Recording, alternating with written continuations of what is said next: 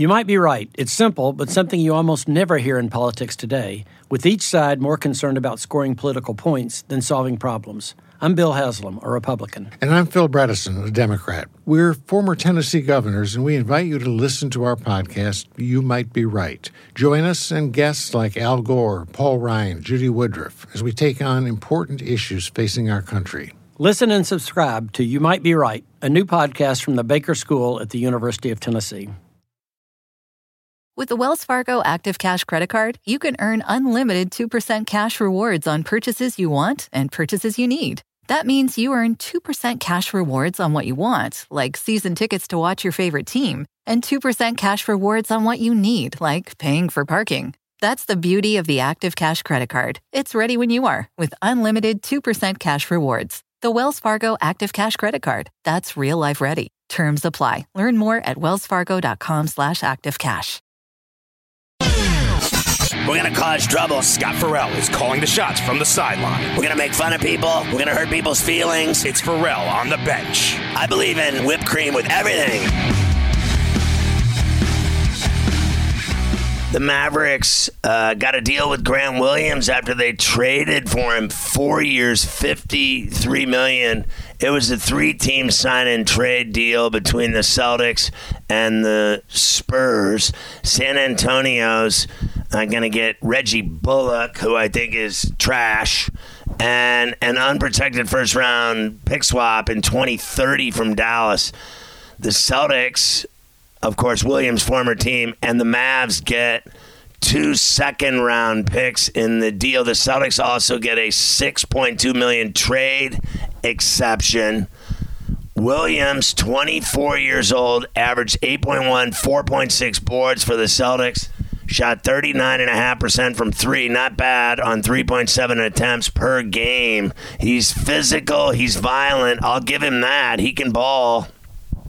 Dallas still has the access to their mid level exception, the full deal, so they can add another player in free agency. Rumor is they want Matisse Thybulle, who's with Portland these days and is restricted. I'll give him this. Williams has been a big part of the Celtics' last two runs to the finals with Udoka as his coach and to the uh, deep run that they went on in the Eastern Conference Finals for Mazzulla. and he got a lot of burn off of the bench. So the Celtics decided to get two second round picks rather than match a deal to keep Williams next season. And everybody still thinks they're going to be contending. He's six six, and he can knock down those big deep threes. A career 43% shooter on corner threes, the corner pocket, compared to 34% on all other deep three point attempts from wherever else on the wing, top of the key. And he can bang defensively. He's violent. He had surgery on his left non shooting hand after the season, and they think he'll be ready to go, no problem. The Spurs get to the salary floor by getting Bullock, a 38% three point shooter. I think he throws up bricks, to be honest with you. I never liked him in New York. I didn't like him in Dallas. I'm not going to like him in San Antonio. How about the NBA? They're going to have an in season tournament. We've been telling you about it. The final four of the in season tourney will take place on December 7th and 9th in Vegas. They're going to announce the full details of the tournament on Saturday night in Vegas on the NBA today. They're going to have the commissioner. They're going to have Wemby. They're going to have Banchero, Cade Cunningham, and Edwards, and Trae Young involved in the broadcast to make this announcement. It's a new tournament. It's going to debut in the 23 24 season.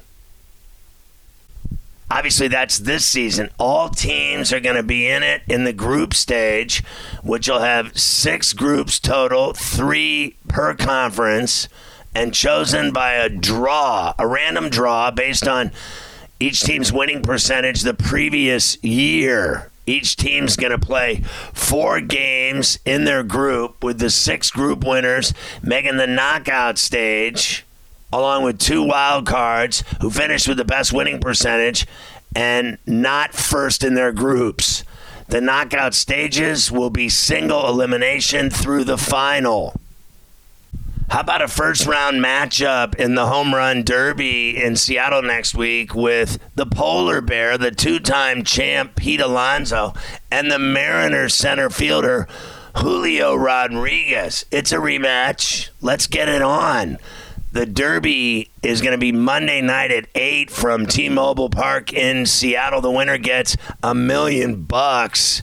After winning the two previous Derbies, Alonso was beaten last year in the semis at Dodger Stadium by Julio Rodriguez, the 21 year old rookie at the time. So the winner of that two-seeded Alonso against seven-seeded Rodriguez will face the winner of the third-seed Betts, Mookie Betts, making his Derby debut, and the sixth-seed Vladdy Jr., who, by the way, set the single round with 40 and the whole Derby 91 both records in 2019, but lost to Alonso in the finals. Luis Robert of the uh, White Sox is going to be the number one seed because he's got 25 home runs. He's going to face Baltimore catcher sensation Adley Rutschman, whose 11 homers are the fewest in the tournament.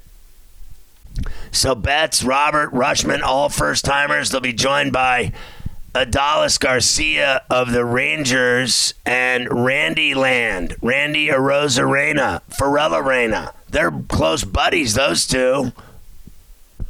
Who's not in the Derby? Defending champ Juan Soto, the stud Ohtani, and Elly De La Cruz. He turned down an invitation.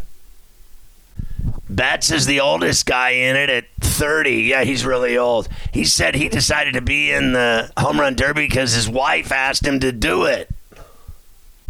He's got 23 home runs through 82 games. He's on pace to beat his record, his single season record of 35 that he set last year. Meanwhile, Vladdy's been off, but he has four homers in his last 10 games. He's got 13 on the year. So I've got to at least talk about the Phillies. Taijuan Walker did it again, and the Phillies extended their road winning streak to 11 games. They doubled up the Rays in St. Pete 8 4. It's the third longest road winning streak in Phillies history trailing a 13 gamer they had in 76 and a 12 gamer in the 1887 88 seasons. Are you kidding me? Meanwhile, the Rays have lost a season high four straight and 10 of 16 overall. What's happening in Tampa? They started 30 and 6 at home. They've dropped 6 of 10. Meanwhile, Walker is now 10 and 3. He allowed 4 runs and 5 hits all in the first three of his seven inning performance. The righty, who had given up three runs over 32 innings in his previous five starts, walked five and struck out eight. He said it really could have been a lot worse. Five walks, something I don't want to do, especially against a team like that. They can score at will. Towards the end of the game, I was able to put those uh, shutdown innings up at least. Thomson said with a smile that Walker was effectively wild. Bryson Stott had four hits. Realmuto and Bohm each had three. Philly finished with 17 hits overall. Bryce Harper went two for five in his fifth consecutive game with two hits.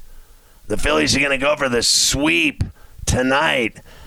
And they won 3 1 behind Nola, seven and a third on Tuesday night. Thomson said last night we got great pitching. Tonight we got good hitting and some clutch hitting.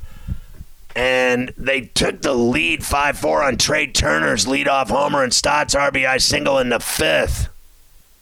Schwarber was 0 for 6, the only Philly player without a hit. Cash said that Dirty Harry McClanahan, with his back problem, remains on target to return on July 16th. How about the amazing Mets? They won their fourth in a row. They were down to their last strike when Francisco Alvarez, the rookie, homered to deep right field off of Chafin, who was the fourth Arizona pitcher of the game. But that just tied it. They got a single, and then Canha hit a triple to drive in the go ahead and winning run. It was the rookie catcher's 15th home run, Alvarez. He said it was super exciting. I did everything to celebrate that moment. Earlier in that count, the ump called a strike that I didn't agree with. I had to keep battling there. He leads the majors with five tying or go ahead home runs in the sixth inning or later. That's crazy. He said, It's really the adrenaline that heightens that moment for me. That's my favorite part of the game. When the game's on the line, I'm not afraid of failure. I'm comfortable. Baty was the one that hit the ground ball single to right, and Canha tripled off the 413 sign in right center to score Baty. Senga matched his season high with 12 strikeouts over eight innings.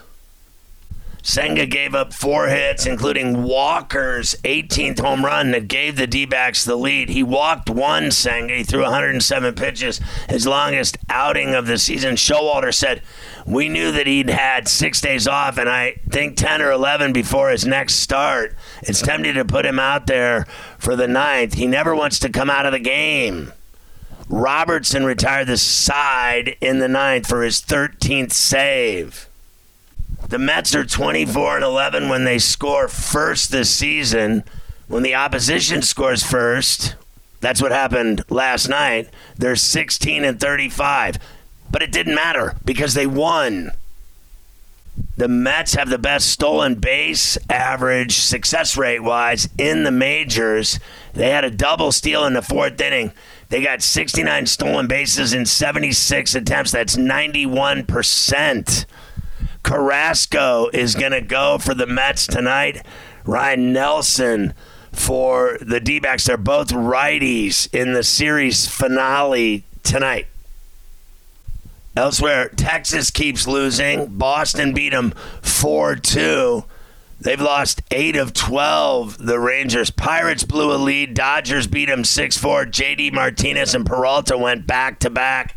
Astros 6 4 over the Rockies. A's bombed the Tigers 12 3. Marlins walked off 10 9 on the Cards.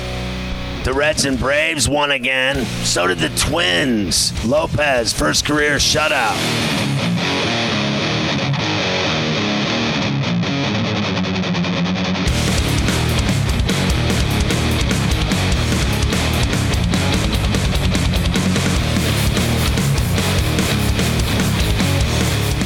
Is America's primary system working?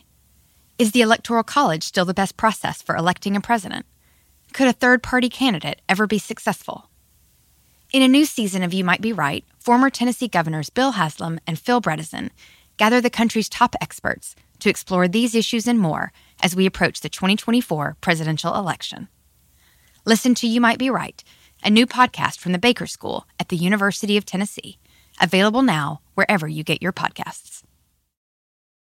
With the Wells Fargo Active Cash Credit Card, you can earn unlimited 2% cash rewards on purchases you want and purchases you need. That means you earn on what you want, like trying out that new workout class, and 2% cash rewards on what you need, like a foam roller for your sore muscles. That's the beauty of the Active Cash Credit Card. It's ready when you are with unlimited 2% cash rewards. The Wells Fargo Active Cash Credit Card. That's real life ready. Terms apply. Learn more at wellsfargo.com slash activecash.